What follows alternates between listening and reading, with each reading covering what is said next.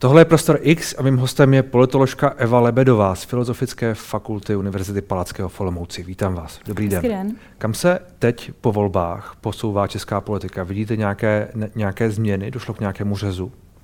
Myslíte po prezidentských volbách? Ano, ano. Uh, No tak uh, určitě to bude takové sklidnění, protože vždycky volby přináší jako takovou dávku emocí. Hmm a po volbách eh, očekávám, že by v politice mohlo nastat sklidnění těch emocí. A je to taky vlastně určitá jakoby doba očekávání právě, co se týká role prezidenta, toho, hmm. jak eh, tu novou roli bude naplňovat, a, a jak bude Petr Pavel jako nový prezident fungovat. A tady si myslím, že ta očekávání, která jsou směřována vůči němu, jsou jakoby poměrně velká. Uh, protože deset let jsme tady měli jiného prezidenta, Miloše Zemana, který hm, byl také kritizován často hmm. a uh, někdy bylo vyzměňováno, že polarizuje českou společnost. Takže teď vlastně uh, se od Petra Pavla očekává, že by mohl, že by mohl se snažit do určité míry uh, otupovat ty hmm. emoce uh, a přispívat k určitému sklidnění. Ale samozřejmě žádný prezident není všemocný. Hmm. Jsou, ta, jsou ta očekávání možná příliš velká? Bude pro něj obtížné jim dostat a uh, možná tím, že jim nedostane ještě víc nepolarizovat? To očekávání jakoby mohou být velká v tom smyslu, že, že, že nikdo jakoby nedokáže spojit tu společnost, aby byla jednotná. Ona, ona v principu vlastně nikdy nebude úplně jednotná, je to hmm. do značné míry přirozené. Jo ale je pravdou, že by uh, mohl prezident jako přispívat k tomu, že bude třeba jezdit do regionu, bude hmm. se zajímat o některé třeba dlouhodobé problémy, které v té české politice třeba byly málo řešeny, nebo, nebo se o nich málo diskutovalo. A aspoň jak já to teďka jakoby chápu, tak mám pocit, že Petr Pavel by právě chtěl uh, to své prezidentství založit na to, že se bude hodně pohybovat mezi lidma. On v tom týdnu, ve kterém se spolu bavíme, uh, byl v, v Karlovarském kraji, byl v, tom, v těch regionech, kde ho jakoby nevolili, čili on už něco pro to dělá, byť je stále jenom zvoleným a mm-hmm. velmi aktivním budoucím prezidentem. Eh, to je možná nějaký začátek. No je vidět, že, že skutečně to pojímá aktivně, možná až někdy by se řeklo teď, jakoby v tom momentu, kdy, se, kdy se čeká, takže až příliš pro některé lidi. Takže samozřejmě je potřeba, aby taky, taky jako hledal ten balans měl toho. By, měl, by, měl by ubrat trošku. Mož, možná ano, z určitého úhlu pohledu, hmm. protože teď je přece jenom v tom období, kdy ještě nebyl, uh, nebyl inaugurován. A pro některé lidi uh, tyhle ty kroky můžou být jakoby až lehce, lehce kontroverzní nebo až moc jakoby aktivní. Ale na druhou stranu já to vnímám tak, že skutečně má zájem, má zájem jezdit do těch regionů a a pak jakoby v té své funkci vlastně předávat ty informace, které, hmm. které se dozví mezi lidma směrem k ústavním činitelům a směrem k vládě, která má tu skutečnou reálnou moc. On samozřejmě nemá, nemá možnosti jakoby reálně ty věci hmm. ovlivňovat, ale, ale má možnost je dál předávat a, a jako být takovým, uh, kdo spojuje vlastně ty ústavní činitele hmm. s, tím, uh, s těmi lidmi. Je on v tuhle chvíli pro vás potenciálně čitelným hráčem? To, jak vystupoval v kampani a s čím vlastně jde teď do toho prezidentství, eh, možná i pro vládu a obecně pro, pro společnost, vy víme, co od něj čekat? Tak určitě není jako tolik čitelný, jak třeba někteří aktivní politici. Pokud by kandidovali, tak my vlastně známe hmm. tu jejich minulost, známe jejich eh, politický program, politickou činnost. Eh, tady tolik nevíme, protože byl aktivní v jiných jako oblastech, v oblasti bezpečnosti a navíc teď už ani ne, po nějakou dobu a jenom z té kampaně ho známe. Ale na druhou stranu já jako očekávám, pro mě, mě se zdá čitelný v tom, že říká, eh, jasně deklaruje, že chce hmm. dodržovat ústavu, naplňovat ústavu. To si myslím, že je jedna jako ze zásadních věcí. Je pro mě také čitelný. Tak, tak, při vší úctě Miloš Zeman to také říkal. Říkal to, před ano. Svým, před svým prvním obdobím uh, Nevím, no. Řík, říkal to, takže uh, teď jako budeme čekat, zda skutečně hmm. to, co říká, naplní, ale já předpokládám, doufám, doufám, že ano. A je pro mě také čitelný v uh, právě vlastně některých těch hodnotách, na kterých chce klást důraz, to znamená ano, i nějaké hodnotové orientace na západ, na spolupráci s NATO, uh, v podstatě do značné míry i teďka podpora toho kurzu, co se týká, co se týká agrese Ruska hmm. a podpory Ukrajiny. Uh, a také, také snaha, uh, snaha zabývat se i určitými ekonomicko-sociálními problémy ten tým, který on si sestavuje, uh, pomalu, pomalu se rodí, je jasná například kancelářka a tak dále, ale to, co je nejasné a to, co se hodně často opakuje, je role Petra Koláře, bývalého diplomata, dnes tedy lobbysty. Vy se usmíváte, protože vám to přijde důležité nebo nedůležité? Uh, no tak uh, já jako roli Petra Koláře skutečně jako vnímám jako, jako toho hlavního, jak kdyby politického poradce vedle, vedle, vedle Petra, Petra Pavla. Byť on sám jako říká, že nechce mít žádnou oficiální funkci, ale jako je zjevné, že, že v oblasti vlastně toho politického směřování on je tou důležitou figurou vedle Petra Pavla a o, osobou. E, takže, takže myslím si, že ta jeho role taková to bude i dále a, a že ne, jako asi nezmizí z toho hmm. sousedství no Petra Pavla. A je dobré pak, aby zůstal tím uh, neoficiálním někým, kdo tam jenom jako bude chodit nebo bude možná na, na mobilu Petru Pavlovi nebo něco takového, protože to srovnání s Martinem Nejedlým je samozřejmě jako složité, protože to jsou různí lidé s různými zájmy a tak dále, takže to já bych úplně dělat nechtěl. Na druhou stranu Martin byl taky neoficiálním poradcem. No já si myslím, že je důležité, aby jakoby žádný člověk eh, vedle Petra Pavla neměl naprosto jako dominantní roli. Vždycky je důležité mít jako tým, který je složený z různých názorových perspektiv a pro prezidenta je skutečně jako velmi důležité, hmm. aby v tom týmu měl lidi, kteří třeba znají právě situaci v regionech, kteří někteří třeba jsou více pravicově orientovaný, někteří zase více třeba sociálně liberálně. Je důležité, aby ten, aby ten tým měl sestavený uh, z lidí, kteří mu budou schopni bezprostředkovávat různé perspektivy a aby opravdu jedna, uh, jedna osobnost uh, nebyla tou naprosto dominantní a jednoznačně jako mm, hmm. neurčovala. Takže není, není, není tak důležité to, jestli bude oficiální nebo neoficiální, nebo jestli se budeme točit na takových jakoby formalitách, ale to, jak, jak reálně on bude silný v tom, v tom nějakém širším týmu. Řekněme. Určitě. A já si myslím, že skutečně teďka se ten tvý, jeho tým ještě dotváří hmm. a že uh, se asi veřejnost postupně dozví, uh, jak ten tým bude dál složen. Protože to je jedna z věcí, kterou vlastně vnímám jako součást té kritiky, která zůstává a potenciálně i kritiky vlády je, že on, Petr Pavel, je nějakým jako, nějakou loutkou něčí, potenciálně vlády Petra Fialy prostřednictvím někoho, že to je vlastně ta věc, která asi pak ale přetrvá. Tak uh, byl zvolen a byl zvolen naprosto jako jednoznačně. Je to hmm. vlastně největší jako úspěch, největší rozdíl mezi těmi dvěma kandidáty, uh, co se týká historie českých prezidentských voleb. Takže já myslím, že v mandát má velmi silný a byť se můžeme bavit o tom, jakou roli sehrává kampaň, konec konců já se vlastně touhletou oblastí zabývám a určitě kampaň v dnešní době naprosto zásadní. Tak ale na druhou stranu on byl skutečně schopný oslovit obrovskou část české veřejnosti a uh, oslovili s prostřednictvím své osobnosti, svých názorů. Hmm. Takže jako mm, asi dávat tomu takové jako přídomky, že, že, že nějakou jako loutkou mi přijde jako příliš. To, je, to je taková ta jako, uh, kritika na sociálních sítích od lidí, kteří by stejně nebyli fanoušky. Jo? To je spíš jenom něco, co prostě bude využíváno v této formě komunikace, řekněme. No.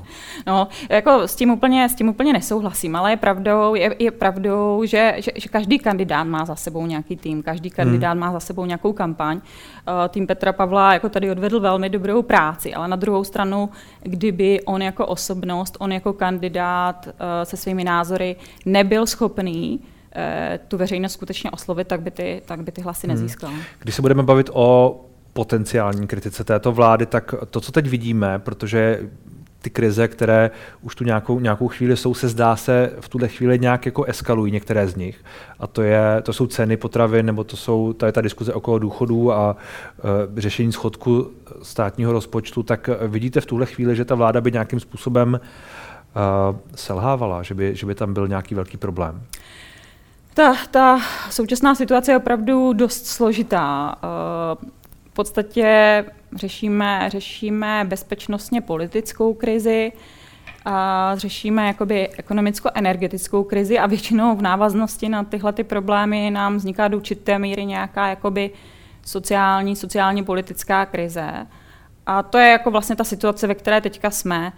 A je pravdou, že vláda si vlastně vytkla několik jakoby cílů, když, když uh, si psala své programové prohlášení. Bylo to vlastně uh, snižování schodků veřejných rozpočtů, snižování inflace, řešení e, řešení energetické krize a v řadě vlastně oblastí, v řadě, v řadě, a jo, ještě vlastně slíbila, že nebude zvyšovat daně. Hmm. A v řadě těchto věcí jakoby mm, nedokázala slíbit to co, to, co bylo v tom programovém prohlášení, kde bylo dokonce v předvolebních slibech. Eh, ano, sli, eh, splnit, pardon. Eh, nedokázala splnit to, co bylo v, těch, v tom programovém prohlášení a v jejich slibech. A tady jako samozřejmě, i když víme, že ta situace je složitá, tak ale z řady důvodů ta veřejnost má důvod jako být hmm. nespokojená. Hmm. A to nejen, nejen z hlediska těch voličů, kteří volili někoho jiného, ale myslím si i z hlediska těch voličů, kteří, kteří skutečně volili třeba některé strany hmm. současné koalice. Jaké to může mít dopady na tuhle vládu v tuhle chvíli? Povede to k tomu, že například některé ty kroky nebude dělat, že pokud se mluví o tom, že nějaké zvýšení daní nějakou formou je nutné, takže ona to prostě neudělá, protože se obává toho, co přijde? No už teďka to vypadá, že, že to spíš udělá a e, pak bude extrémně důležité, aby teda byla schopna vysvětlit, proč to dělá a jaké další jako pozitivní dopady to bude mít, jak, e, jaké dlouhodobé věci to změní, e, jakým způsobem to bude řešit právě i nějakou o, výši o, schodků rozpočtu a podobně. Hmm. Protože tím, jak vlastně jsou to věci úplně jiné, než, než vláda slibovala, tak o to bude důležitější, jak to bude schopná vysvětlit, jak to bude schopná ustát. A já třeba, když se teďka dívám na, na to zvyšování daní, tak je tam jedna věc, která se mi jakoby dost nelíbí.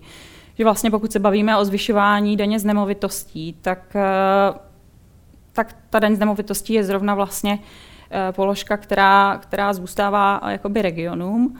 A vláda už teďka vlastně říká, že, že to, co se vybere víc, to navýšení, takže to by vlastně mělo jako jít, uh, pra, uh, by se mělo centralizovat jakoby zase státu. A nevím, jestli je to tedy zrovna jakoby šťastné řešení hmm. i z tohoto úhlu pohledu. No. Že, že, že to zase vlastně že se odvádí z těch regionů. Hmm. A to je zajímavé, protože jeden z těch argumentů pro to, proč uh, to zvýšení téhle daně je rozumné, je právě, že by to zůstalo potenciálně regionům, čili to, No, že... to navýšení by právě oni řekli, minimálně část toho navýšení by hmm. měla jít jako ve prospěch ve prospěch státu a možná nějaká menší část tak by zůstala po, Na druhou stranu, pokud se tímhle tím způsobem má sanovat ten deficit, tak jako chápu, že hmm. že, že jo, jako, jo, jako, je, to, je, to, je to složité. A, Já to, jako... to, to, ta diskuse, která se vede například o navýšení odvodů o SVČ, která je teď taky poměrně mm-hmm. vyhrocená, protože tam se mluví až o 60%. Někteří lidé z vlády říkají, že to odmítají, třeba Ivan Bartoš, předseda mm. Pirátů, říká, že oni tímto směrem nechtějí jít rozhodně. Eh, dokáže se na to vláda shodnout?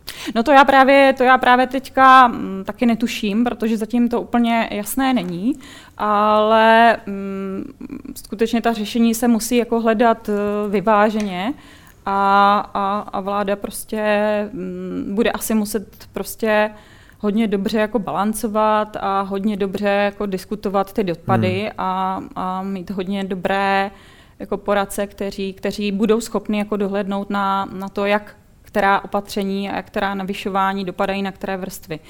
Protože zase je pravdou, že vždycky pokud, pokud se řeší nějaké, mm, nějaké takové navyšování a zásahy do peněžek vlastně občanů, tak, tak by to trošku mělo jít průřezově vlastně všemi vrstvami té společnosti, nejenom třeba, aby to dopadlo, já nevím, na třeba nějakou střední zaměstnaneckou třídu nebo něco takového. Hmm. Když se bavíme o té komunikaci, tak premiér Fiala říkal naposledy, myslím, v listopadu, a možná i potom, teda nepochybně v listopadu, že se nebude zvyšovat věk odchodu do důchodu, což je něco, co se teď velmi zvažuje a zdá se, že to je jedna z těch věcí, které potenciálně by mohly projít. Na druhou stranu jsou proti tomu taky velké protesty, podobně jako proti tím změnám ve valorizaci uh, důchodů, což je něco, kvůli teď uh, poslední vyjádření odborů jsem viděl, že snad se plánují nějaké stávky.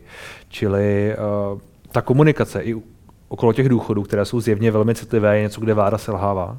No mně se zdá, že, že ta, ta komunikace obecně dlouhodobě není úplně dobrá. Jo? Ono v podstatě, když už se vezmeme zpětně i ty dopady energetické krize, tak eh, vláda v tom jakoby docela selhala. Jednak teda vládě je vyčítáno, že některé kroky mm, z hlediska řešení dopadů energetické krize začala začala řešit pozdě a, a ta opatření byla uh, představena pozdě nebo připravena pozdě, ale zároveň vlastně tomu ani nepředcházela potřebná komunikace.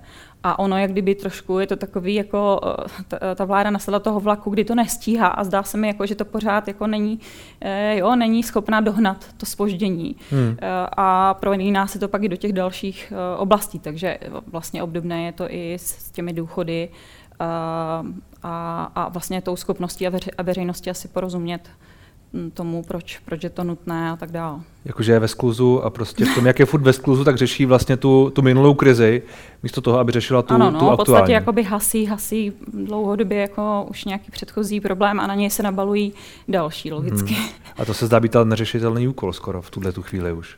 Uh, no tak, uh, ale na druhou stranu jako vláda na to nemůže, nemůže rezignovat, uh, protože pokud dlouhodobě jako nedokážete řešit nějakou uh, takovouhle jako svoji vnitřní krizi, komunikační krizi, tak samozřejmě ztrácíte jako popularitu, ztrácíte preference a pokud by to jako dlouhodobě panovalo, platilo, tak, tak hmm. by to samozřejmě mohlo vést i k nějaké prohře ve volbách a k nárůstu třeba preferencí opozice, potažmo hmm. třeba populistické opozice. To je, se ale zdá být skoro nevyhnutelné v tuhle chvíli, ne? Že k tomu poslednímu, co jste zmínila, dojde. Uh, určitě a myslím si, že je důležité, aby skutečně vláda nerezignovala na některé ty problémy a některé ta témata, která jsou hlavními tématy opozice, ale aby úplně nevyklízela ten prostor a, a skutečně se tam snažila jako přinášet i vlastní opatření a, a vlastní jako řešení, aby, aby to nebylo, že vlastně některá ta krizová, že ta krizová situace se stane tím, tím živným tématem té opozice. Hmm. Já přemýšlím, která to jsou témata, protože uh, opozice, a je to asi logické, tak ta retorika v tuhle chvíli je, všechno je špatně, důchody zvyšovat je špatně, změnit valorizaci je špatně, zvyšovat daně je špatně. Máme nějaké své řešení, které ale je samozřejmě velmi nespecifické, protože proč by bylo specifické, čili tam je a pak asi těžké nějak s tím bojovat. Uh, Takhle, jo, když si to, když si to takhle jako řekneme, tak uh, ta, ta vláda vždycky to má jako těžší, protože ona řeší ty aktuální problémy, zároveň musí být jakoby konstruktivní v těch návrzích a nemůže dělat jenom tu jednoduchou kritiku, kterou jako dělá ta opozice, která prostě vidí a sleduje, co dělá vláda a může už ty, eh, ty připravené kroky prostě kritizovat. Jo? Ale to, to je vždycky jako těžší ze své podstaty ale na druhou stranu, eh, na druhou stranu v řadě věcí třeba občané tu vládu podporují. Jo? Takže samozřejmě je důležité eh, tyto věci, to, toho, třeba tu popularitu využívat a eh, dostatečně, dostatečně věci vysvětlovat. Přemýšlím, jak, jak, jak by třeba komunikace o těch důchodech měla vypadat, no, protože to no, je tak uh, já třeba, strašně... mně se třeba úplně jakoby nelíbilo, když vlastně jeden den se jakoby objevilo prohlášení, uh, že, se ta, uh, že se ta opatření důchodová nedotknou lidí jakoby na 40 let, Hmm. A vlastně za pár dní bylo jako zjevné, že, že tak to není. Jo. Myslím, nevím, jestli by to bylo prohlášení Markéty Pekarové a Demové, a to si myslím, že je zbytečná jako chyba, jo? jako vlastně hmm. možná do určité míry takhle jako říct něco, co, co už se v ten moment vědělo, že jinak. Mimochodem Marketa, Marketa Pekarové, Pekarová Adamová specificky v tuhle chvíli mluví mimo jiné o tom, že uh, vláda řeší ty, ty problémy, které řeší a například mluví o zvyšování daní, i když uh, slibovala tedy, že je zvyšovat nebude, protože je válka. Je, je dobré argumentovat v tomhle ohledu tou, tou válkou? Uh, uh, Jo, samozřejmě vláda nevěděla, jo, jak, do jaké situace se dostane. Asi nikdo, nebo takřka nikdo ne, neočekával takovou jakoby eskalaci toho problému, hmm. byť, byť, byť se o něm jako vědělo dlouhodobě, ale nikdo nevěděl, že dojde vlastně ke skutečné jako agresi a invazi Ruska na Ukrajinu. Takže uh, na některé věci se nebylo možné připravit, a, připravit. Nebylo možné se připravit na takovou vlnu jako uh, uprchlíků z Ukrajiny hmm. tak dále. Takže, takže některé věci jsou oprávněné, nebo možná některé skutečnosti, se kterými ta vláda naráží, ale na druhou stranu, a na druhou stranu jsou jakoby zase oblasti, kde, kde ty věci už vycházely právě i jejich hmm. jako předvolebních slibů, z jejich jako dlouhodobého programu. Uh, a právě, jak, jak jsem říkala už před chvílí, tak uh, mně se jako zdá, že ta vláda někdy jede v takovém jako vleku, kdy, kdy, kdy ty věci hasí, a, ale nemá jakoby koncepčně připravené dostatečně dopředu. Hmm. Což je možná trošku zklamání pro její voliče, kteří asi čekají trošku jiný přístup. Uh, může to tak být, může to tak hmm. být. A to, tak to ale asi je obecně. To je, to je normální. No. to je normální. Když se stavíme u, u hnutí ano, vy jste zmínila uh, tu kampaň, respektive kampaně, tak to, co teď vidíme, nějakou tu změnu uvozovka, která se v hnutí ano děje a tu vyostřenou retoriku a sociální vláda, neustále opakování těchto věcí, je to už vlastně další kampaň. Je to to, co teď vidíme a uvidíme dál uh, de facto uh, další kampaň do nějakých dalších voleb. Jo, v podstatě jo. Já si myslím, že, že hnutí, hnutí ano jede takovou jako permanentní kampaň a v zásadě bych řekla, eh, že Andrej Babiš vždycky měl jakoby i tu schopnost odvádět pozornost od eh, jednoho problému ke druhému. Takže vlastně teďka bezprostředně po prezidentských volbách, kdy možná do určité míry se očekávalo, že se i budou reflektovat eh, důvody toho neúspěchu, jeho kandidatury a tak dál, tak vlastně on, on přešel jakoby eh, do té ostré jako další rétoriky, už směřující jakoby k těm dalším sněmovním volbám. Vlastně začalo se diskutovat o tom, že do určité míry chce směřovat i k těm voličům SPD. Hmm. Uh, no, takže takže říká... je to taková, jako z mého pohledu, to i taková dlouhodobá strategie Andreja Babiše přesouvat tu pozornost od jednoho problému ke druhému, který hmm. považuje pro sebe vlastně za výhodnější. Čili, čili že jak si se snaží uh, odvrátit pozornost od toho neúspěchu, od té prohry v těch, v těch volbách, od, to, od té celé kampaně, přesunout ji na to... Na to ano. já, já to tak vnímám a, a zároveň eh, to vidím, nebo to vnímám i z hlediska té politické strategie, jo, jako snahu zase uh, rozkročit se trochu dál. Ale hmm. tady, tady jako vidíme určitá rizika, protože na jedné straně může třeba oslovit určitou skupinu voličů SPD, ale může třeba částečně ztrácet některé, jakoby řekněme, liberálněji orientované voliče, ano. Pokud se to tak dá nazvat. A máte pocit, že takový ještě jsou v tuhle chvíli? Uh, myslím si, že tam takový voliči ještě můžou zůstávat uh, nějací, řekněme, středopravicoví, uh, kteří, kteří uh, vnímali ano na tom počátku jako, jako jakousi změnu hmm. a uh, i třeba někteří voliči v regionech, kteří, kteří třeba volí i některé regionální politiky a tak dále. Takže myslím si, že tam ještě takový zůstávají, ale právě potom už nějaký přílišný odklon k třeba řekněme populist, populistickým, populistickým jako stranám nebo populistické retorice může znamenat třeba ztrátu některých takových voličů. Hmm. Oni říkají, že chtějí umírněné voliče, SPD, kteří, kteří například eh, budou pro Evropskou unii a pro NATO, takže to je taková jako... No ale já si myslím, že se to ukázalo už v těch prezidentských volbách, že, eh, že to jakoby není eh, win-win strategie, protože už v těch prezidentských volbách Andrej Babiš velmi zradikalizoval tu rétoriku uh, proti prvnímu kolu. Jo? Velmi se zradikalizoval uh, v tom posunu od prvního do druhého kola. A uh, pak se jako ukázalo, že do značné míry prostě mm, nedokázal už získat jako výrazně více těch voličů. A jako z mého pohledu on právě potom už on nebyl schopný zároveň získat vlastně právě nebo udržet si jako určité jako liberálně orientované voliče zároveň oslovit jako ty radikálnější voliče SPD a, a, a ještě jako tradiční levicové voliče, že vlastně mm. nemůžete mít všechny tři skupiny jako naraz. Některé, o některé z nich ekologicky přijdete. No a když teď například přichází o lidi, jako je Tomáš Macura, primátor hnutí ano, kte, za hnutí ano, primátor Ostravy, mluvám se, který opustil tu stranu a zároveň se objevují takové ty diskuze, jako že je tam vyvíjen nátlak na tamní buňku, aby uh, on byl odstraněn z funkce primátora, což se nepovedlo, protože to zastupitelstvo ho zatím respektive uh, tamní hnutí ano ho podrželo, nicméně to je asi otázka toho, jestli se to třeba nezmění. Um, lidé jako Ivo Vondrák jsou teď poměrně ostří směrem k, k tomu vedení i v souvislosti s tímto. Tak není to ně, nějaký jakoby zlom? No, já jsem jako očekávala, že právě po těch prezidentských volbách uh, bude mít ano jako, jako subjekt, jako hnutí příležitost uh, vyhodnotit si hmm. tady tyhle ty dlouhodobější věci, uh, i směřování vlastně ano, zavedení Andreje Babiše. Ale ono se jakoby zdá, že právě některé ty nesouhlasné proudy uvnitř ano v podstatě byly mm, oslabeny teďka. Spíše to vypadá, že se začí jako odklánět vlastně hmm. od toho Ana a jakoby ten zbytek jako se zdá být celkem jednotný v té podpoře toho hmm. dosavadního směřování. Takže mně osobně se zdá, že ta možnost, která mohla nastat po prezidentských volbách uvnitř ano, že jako nebyla úplně využita. Aspoň já, já to takhle jako vnímám no, hmm. teďka. To, co teď vidíme, tedy, že Andrej Babiš nějakým způsobem v úzovkách ustupuje do pozadí a do, do popředí se uh, jsou nominováni v úzovkách ty dvě, ty dvě osoby, které tam už ale jsou, a to je Karel Havlíček a Alena Šilerová, je z vašeho pohledu logický krok a zna, znamená to vůbec něco, nebo je to jenom taková jakoby hra s divákem? No já to vnímám jako takové pokračování toho statusu quo, jakoby, že sice Andrej Babiš jo, se jak kdyby má stahovat, ale do toho popředí se dostávají ti jeho nejvěrnější. Takže fakt, jako faktickou změnu to nevidím.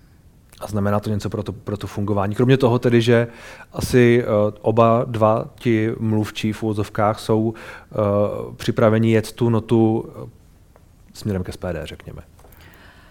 No, tak, tak já jako, mm, vlastně když bychom se podívali na ten kontext po těch prezidentských volbách, tak já jako to vnímám jako, jako pokračování, postupné pokračování toho, co jsme tady viděli jako by v průběhu hmm. těch prezidentských hmm. voleb, v tom závěru té prezidentské kampaně.